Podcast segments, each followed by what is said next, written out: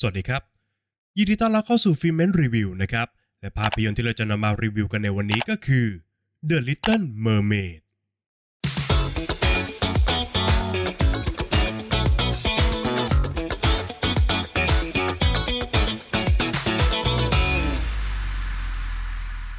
เรื่องราวของแอเรียลนางเงือกสาวที่หลงไหลและก็อยากจะเป็นส่วนหนึ่งของโลกมนุษย์นะครับ ระหว่างการเดินทางสำรวจเหนือผิวน้ำ แอเรียลได้พบกับเรืออับปางลำหนึ่งครับ และเธอก็ได้ช่วยชีวิตเจ้าชายเอริกเอาไว้ การที่ได้สัมผัสกับมนุษย์ในครั้งนี้นำมาซึ่งการผจญภัยครั้งใหม่ของแอเรียลและมันจะเปลี่ยนชีวิตของเธอไปตลอดกาล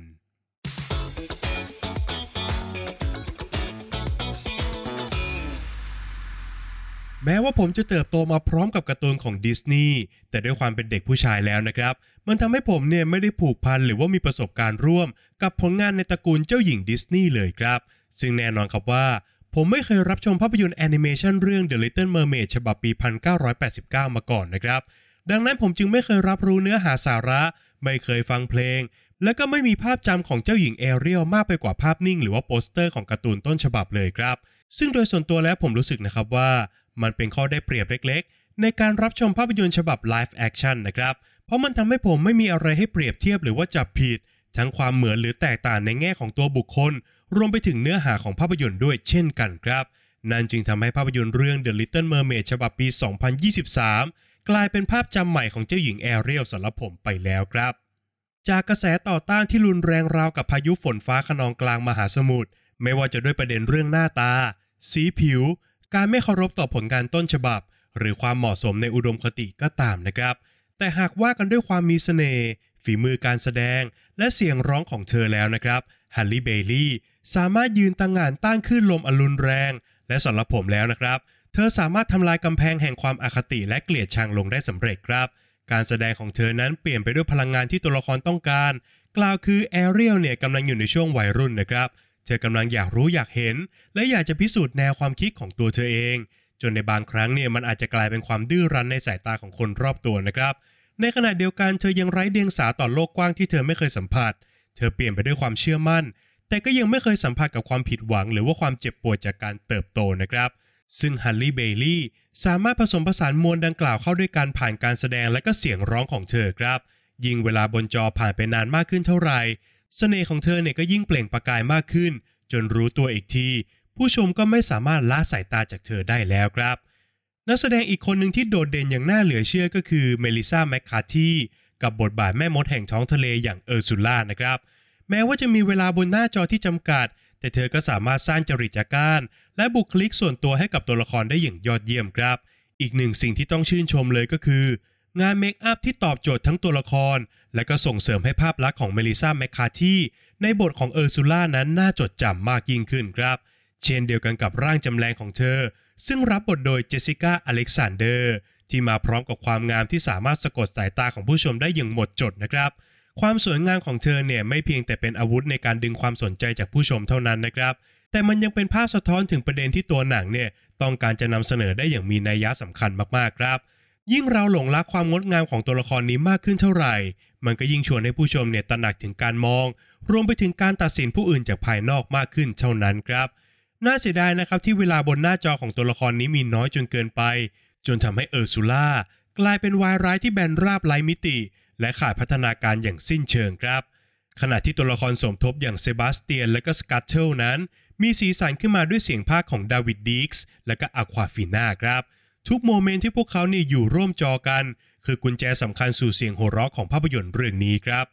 สิ่งที่สำคัญไม่แพ้กันสำหรับ The Little Mermaid ก็คือ เพลงประกอบภาพยนตร์นั่นเองครับ เพลงแรกที่ต้องพูดถึงเลยก็คือ Part of Your World จากเสียงร้องของฮัลลี เบลีย์ซึ่งสามารถขับขานความรู้สึกของคนนอกคอกและความทะยานอยากในการเป็นส่วนหนึ่งของสังคม ออกมาได้อย่างบาดลึกและก็ส่งพลังมากจริง ๆ นะครับ เช่นเดียวกันกับบทเพลง Wild Uncharted Waters นะครับน้ำเสียงของโจนาห์ ฮาวเออร์-คิงสามารถพรรณนาความอัดอั้นของเจ้าชายเอริกผู้ถวิลหาหญิงสาวที่ช่วยชีวิตของเขาเอาไว้ได้อย่างยอดเยี่ยมนะครับ ขณะที่บทเพลงอย่าง Kiss the Girl และ The Scuttlebutt จากเสียงร้องของดาวีดดิกส์และก็อควาฟิน่าก็เป็นสีสันที่ช่วยเติมความสดใสให้กับภาพยนตร์ได้อย่างลงตัวนะครับ และก็ปิดท้ายด้วยเพลง Under the Sea ซึ่งเป็นเพลงที่แสดงความเป็นมิวสิควลใต้ท้องทะเลของภาพยนตร์ได้อย่างยอดเยี่ยมครับ โดยเฉพาะอย่างยิ่ง เมื่อมันอยู่ในมือของผู้กำกับภาพยนตร์อย่างร็อบมาเชลผู้เชี่ยวชาญในการเนรมิตงานด้านภาพ รวมไปถึงการเคลื่อนกล้องที่สวยงามเข้ากับบทเพลงอันไพเราะ เหมาะกับการรับชมในโรงภาพยนตร์เป็นอย่างมากครับ อย่างไรก็ตามนะครับ ภาพยนตร์ยังมีปัญหาให้เห็นอยู่บ้าง โดยเฉพาะในแง่ของการดำเนินเรื่องครับ เพราะหากว่ากันตามตรงแล้ว แรงจูงใจและความสัมพันธ์ระหว่างตัวละครหลักอย่างแอเรียลและก็เอริกเนี่ยมันเกิดขึ้นอย่างรวดเร็วและก็ผิวเผิน จนยากที่จะนิยามว่าความรักได้ครับ ในขณะที่ความขัดแย้งระหว่างโลกมนุษย์กับโลกใต้มหาสมุทรก็ดูจะขาดน้ำหนักที่น่าเชื่อถือ และแม้ว่าตัวหนังจะมีการขยายความนะครับว่า สังคมที่แตกต่างกันนั้นขาดเพียงแค่การเรียนรู้ซึ่งกันและกันเท่านั้น เพราะพวกเขาเนี่ยสามารถเติมเต็มส่วนที่ขาดของกันและกันได้อย่างสมบูรณ์นะครับ แต่ถึงกระนั้นตลอดการผจญภัยผ่านโลกทั้งสองดินแดนของแอเรียลกลับไม่ได้มอบแง่งามให้กับเรื่องราวได้อย่างที่ควรจะเป็นครับ นอกจากความรักระหว่างแอเรียลกับเอริกแล้วแอเรียลเนี่ยไม่ได้สัมผัสกับแก่นแท้หรือคุณค่าของความเป็นมนุษย์เลย เช่นเดียวกันกับตัวละครอย่างเอริกที่ดูจะรักในการเรียนรู้โลกกว้างต่างแดน ตัวละครนี้ก็ไม่ได้เกิดการเรียนรู้อะไรจากโลกใต้มหาสมุทรหรือสังคมของเงือกเลยแม้แต่น้อยครับ การสารสัมพันธ์ของตัวละครทั้งคู่ จึงไม่ได้ถูกขยายความไปมากกว่าแค่เรื่องส่วนตัว ทั้งที่ประเด็นนี้เนี่ยมีศักยภาพในการพูดถึงเรื่องที่ใหญ่และกว้างกว่าที่เป็นอยู่ได้นะครับ นอกจากนี้จุดคลายแม็กของภาพยนตร์ยังมีอาการแผ่วปลาย โดยเฉพาะศึกครั้งใหญ่ที่ตัวละครเนี่ยต้องรับมือกับแม่มดร้ายเออร์ซูล่าก็ดูจะจบลงอย่างอ่อนแอและก็ไร้พลังงานครับขณะที่บทสรุปความรักของแอเรียลและก็เอริก ก็ดูจะไม่ได้ซึ้งกินใจได้อย่างที่ควรจะเป็นครับ โดยสรุปแล้วนะครับ ภาพยนตร์เรื่อง The Little Mermaid สามารถสร้างภาพจำใหม่ของเจ้าหญิงแอเรียลให้กับผมได้สำเร็จครับ ด้วยการพิสูจน์นะครับว่าเจ้าหญิงแอเรียลนั้น เป็นมากกว่าแค่นางเงือกผิวขาวผมแดง แต่เธอคือตัวละครที่มีเสียงร้องอันไพเราะ มีวิธีคิด มีหัวจิตหัวใจ และมีตัวตนที่อยู่เหนืออัตลักษณ์ภายนอกจนผู้ชมเนี่ยสามารถสัมผัสได้นะครับ ซึ่งนักแสดงสาวอย่างฮัลลี เบลีย์ก็สอบผ่านในทุกเงื่อนไขนะครับ และสำหรับการออกแบบตัวละครสัตว์ชนิดต่างๆ ให้มันดูออกมาสมจริงกว่าในการ์ตูนเนี่ยแม้มันจะดูมีปัญหาในการแสดงอารมณ์อยู่บ้างนะครับ แต่เสียงพากย์และก็เสียงร้องของนักแสดงทุกคน ก็สามารถชดเชยส่วนที่ขาดได้เป็นอย่างดีครับ และที่สำคัญก็คือความเห็นทั้งหมดนั้นมาจากมุมมองของผมเพียงคนเดียวนะครับ และทางเดียวที่จะพิสูจน์ความเชื่อเหล่านั้นได้ก็คือ การตีตั๋วเข้าไปรับชม The Little Mermaid ในโรงภาพยนตร์นั่นเองครับ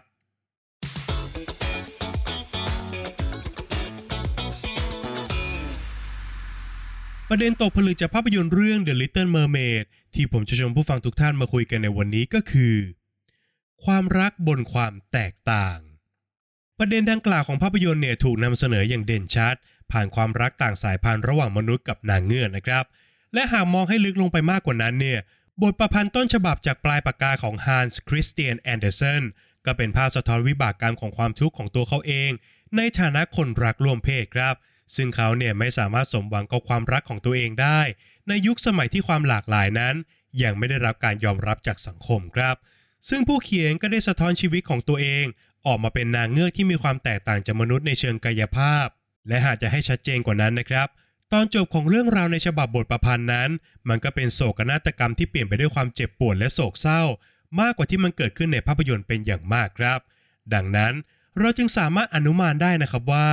หางของนางเงือกในภาพยนตร์นั้น เป็นดั่งเครื่องหมายกำหนดความแตกต่างในสังคมของมนุษย์ครับ เช่นเดียวกันกับสีผิว เชื้อชาติ หรือว่าเพศ ตัวละครอย่างแอเรียลและก็เอริกนั้นไม่ได้แตกต่างกันในเชิงของกายภาพเท่านั้นนะครับ หากแต่พวกเขาทั้งคู่เนี่ยล้วนเป็นคนนอกข้อในสังคมที่ตัวเองอาศัยอยู่ด้วยเช่นกันครับ ด้วยความรักในการผจญภัย รวมไปถึงการแสวงหาคำตอบในสิ่งที่ตัวเองไม่รู้จัก ทำให้พวกเขาเนี่ยถูกมองว่าเป็นปัญหา และก็ถูกกรอบของสังคมเนี่ยจำกัดให้ใช้ชีวิตอยู่ภายในดินแดนของตัวเองเท่านั้นนะครับ จุดร่วมเหล่านี้เองครับที่ทำให้พวกเขาทั้งคู่เนี่ยเข้าใจและก็ปรับตัวเข้าหากันได้อย่างรวดเร็วครับ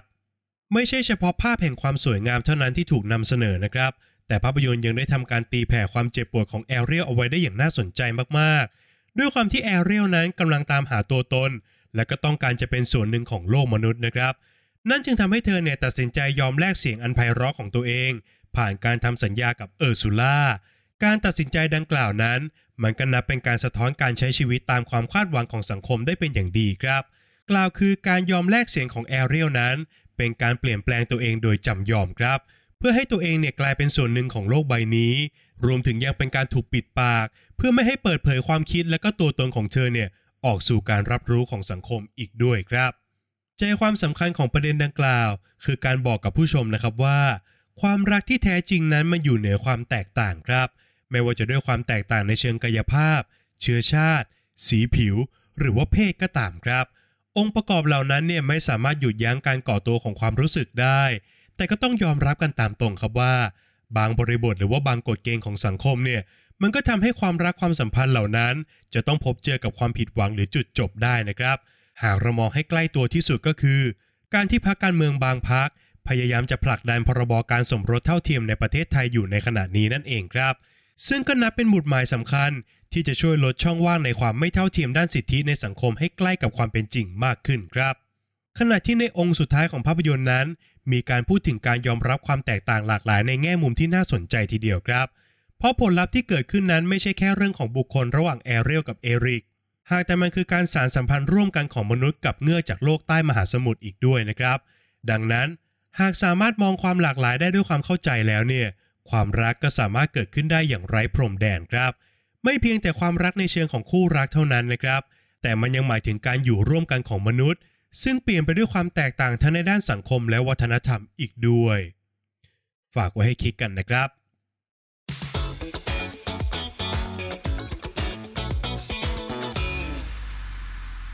และก็มาถึงช่วงการให้คะแนนของภาพยนตร์กันแล้วนะครับ ในส่วนของบทภาพยนตร์นั้นผมขอให้ไว้ที่ 6 คะแนนครับ บอกกันตรงนี้ก่อนนะครับว่าโดยส่วนตัวแล้วเนี่ย ผมไม่เคยดูการ์ตูนแล้วก็ไม่เคยอ่านบทประพันธ์ต้นฉบับนะครับ ดังนั้นในเชิงของแง่มุมการเปรียบเทียบ ผมอาจจะพูดไม่ได้นะครับว่ามันดีหรือมันแย่กว่าเวอร์ชันอื่นอย่างไร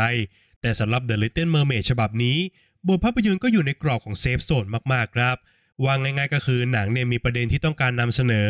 มีต้นเรื่อง มีปมความขัดแย้ง แล้วก็มีการคลี่คลายทุกอย่างตามพิมพ์นิยมของสูตรสำเร็จครับ ซึ่งแม้จะตอบโจทย์ตามแม่พิมพ์ได้ครบถ้วนนะครับ แต่บทหนังก็ยังขาดความสดใหม่ ขาดมิติเชิงลึก แล้วก็ขาดความเข้มข้นอยู่เหมือนกันครับ ในส่วนของงานสร้างนะครับ ผมขอให้ไว้ที่ 8 คะแนนครับ งาน production เป็นอีกหนึ่งปัจจัยที่ทำให้ภาพรวมของภาพยนตร์นั้น ออกมาดูดีได้อย่างที่เป็นอยู่นะครับ โดยเฉพาะกับการเนรมิตโลกใต้น้ำอันสวยงาม รวมไปถึงงาน CG ที่สามารถแต่งแต้มจินตนาการจากแอนิเมชันให้มาสู่ภาพยนตร์ได้อย่างยอดเยี่ยมจริง ๆ ครับ จะติดปัญหานิดหน่อยก็ตรงที่เหล่าสัตว์น้ำนั้น ถูกดีไซน์ให้ออกมาดูสมจริงนะครับ ซึ่งสำหรับผมแล้วมันไม่ได้เป็นเรื่องที่ผิดนะครับ แต่ปัญหาก็คือ สัตว์น้ำที่ดูสมจริงเหล่านั้นเนี่ยมันไม่สามารถสื่อสารอารมณ์ได้เหมือนกับมนุษย์ครับ แต่ตัวหนังก็สามารถแก้ปัญหาได้ด้วยบทเพลงอันไพเราะแทนครับ ในส่วนของนักแสดงนะครับผมขอให้ไว้ที่ 8 คะแนนครับ สำหรับผมซึ่งไม่มีภาพจำใดเกี่ยวกับเจ้าหญิงแอเรียลเลยนะครับฮัลลี เบลีย์เนี่ยสามารถสร้างภาพจำอันงดงามให้กับผมได้สำเร็จครับ ทั้งการแสดงและก็เสียงร้องของเธอนั้นเป็นหนึ่งเดียวกับตัวละครได้อย่างแนบเนียนมากๆ ขณะที่เมลิสซาแมคคาร์ธีย์เองก็ดูน่าจดจำไม่แพ้กันนะครับ แม้จะมีเวลาบนจอไม่มากนัก แต่เธอก็สามารถขโมยซีนได้สำเร็จทุกครั้งครับนอกจากนี้เสียงพากย์ของทั้งเดวีดดิกส์และก็อาควาฟีนาก็ล้วนเป็นโมเมนต์แห่งเสียงหัวเราะในภาพยนตร์ทั้งสิ้นครับ โดยเฉพาะกับการร้องเพลง The Scuttlebutt ซึ่งสนุกจนผู้ชมเนี่ยต้องโยกหัวตามจังหวะกันเลยทีเดียวครับ ข้อคิดที่ได้นะครับผมขอให้ไว้ที่ 6 คะแนนครับ แก่นแท้ของเรื่องอันว่าด้วยความแตกต่างหลากหลายของมนุษย์ มันเป็นประเด็นที่อยู่เหนือการเวลามากๆนะครับ แต่ด้วยวิธีการนำเสนอที่ play safe เกินไป จึงทำให้ประเด็นอันร่วมสมัยนี้กลายเป็นเรื่องราวเล็ก ๆ ระหว่างคนสองคน ทั้งที่มันสามารถสะท้อนภาพที่ใหญ่ระดับสังคมได้เลยครับในจุดนี้เนี่ยผมรู้สึกว่าเป็นเรื่องที่น่าเสียดายมากๆนะครับ เพราะว่าแก่นสารที่ตัวหนังสามารถนำเสนอได้นั้น มันดูแข็งแรงกว่าสิ่งที่ปรากฏบนจอมากๆครับ ส่วนสุดท้ายก็คือส่วนของความสนุกนะครับ ผมขอให้ไว้ที่ 7 คะแนนครับ แม้บทหนังจะยังมีแผลให้เห็นอยู่บ้าง แต่โดยภาพรวมแล้ว The Little Mermaid ก็นับเป็นผลงานที่ดูได้อย่างสนุกเพลิดเพลินครับ ด้วยองค์ประกอบอันเพียบพร้อม ทั้งงานด้านภาพที่สวยงาม การแสดงอันมีเสน่ห์บทเพลงอันไพเราะ รวมไปถึงความโรแมนติกระหว่างพระนางนะครับ ผมจะตัดคะแนนสักหน่อยก็ตรงช่วงองค์สุดท้ายของเรื่องครับ ที่โดยส่วนตัวแล้วผมรู้สึกครับว่า มันเป็นไคลแม็กซ์ที่ดูไม่ค่อยมีพลังสักเท่าไหร่ครับ จากคะแนนทั้ง 5 ส่วนนะครับหารเฉลี่ยกันออกมาแล้วทำให้ภาพยนตร์เรื่อง The Little Mermaid ได้คะแนนเฉลี่ยจากฟิเมนไปอยู่ที่ 7 คะแนนครับ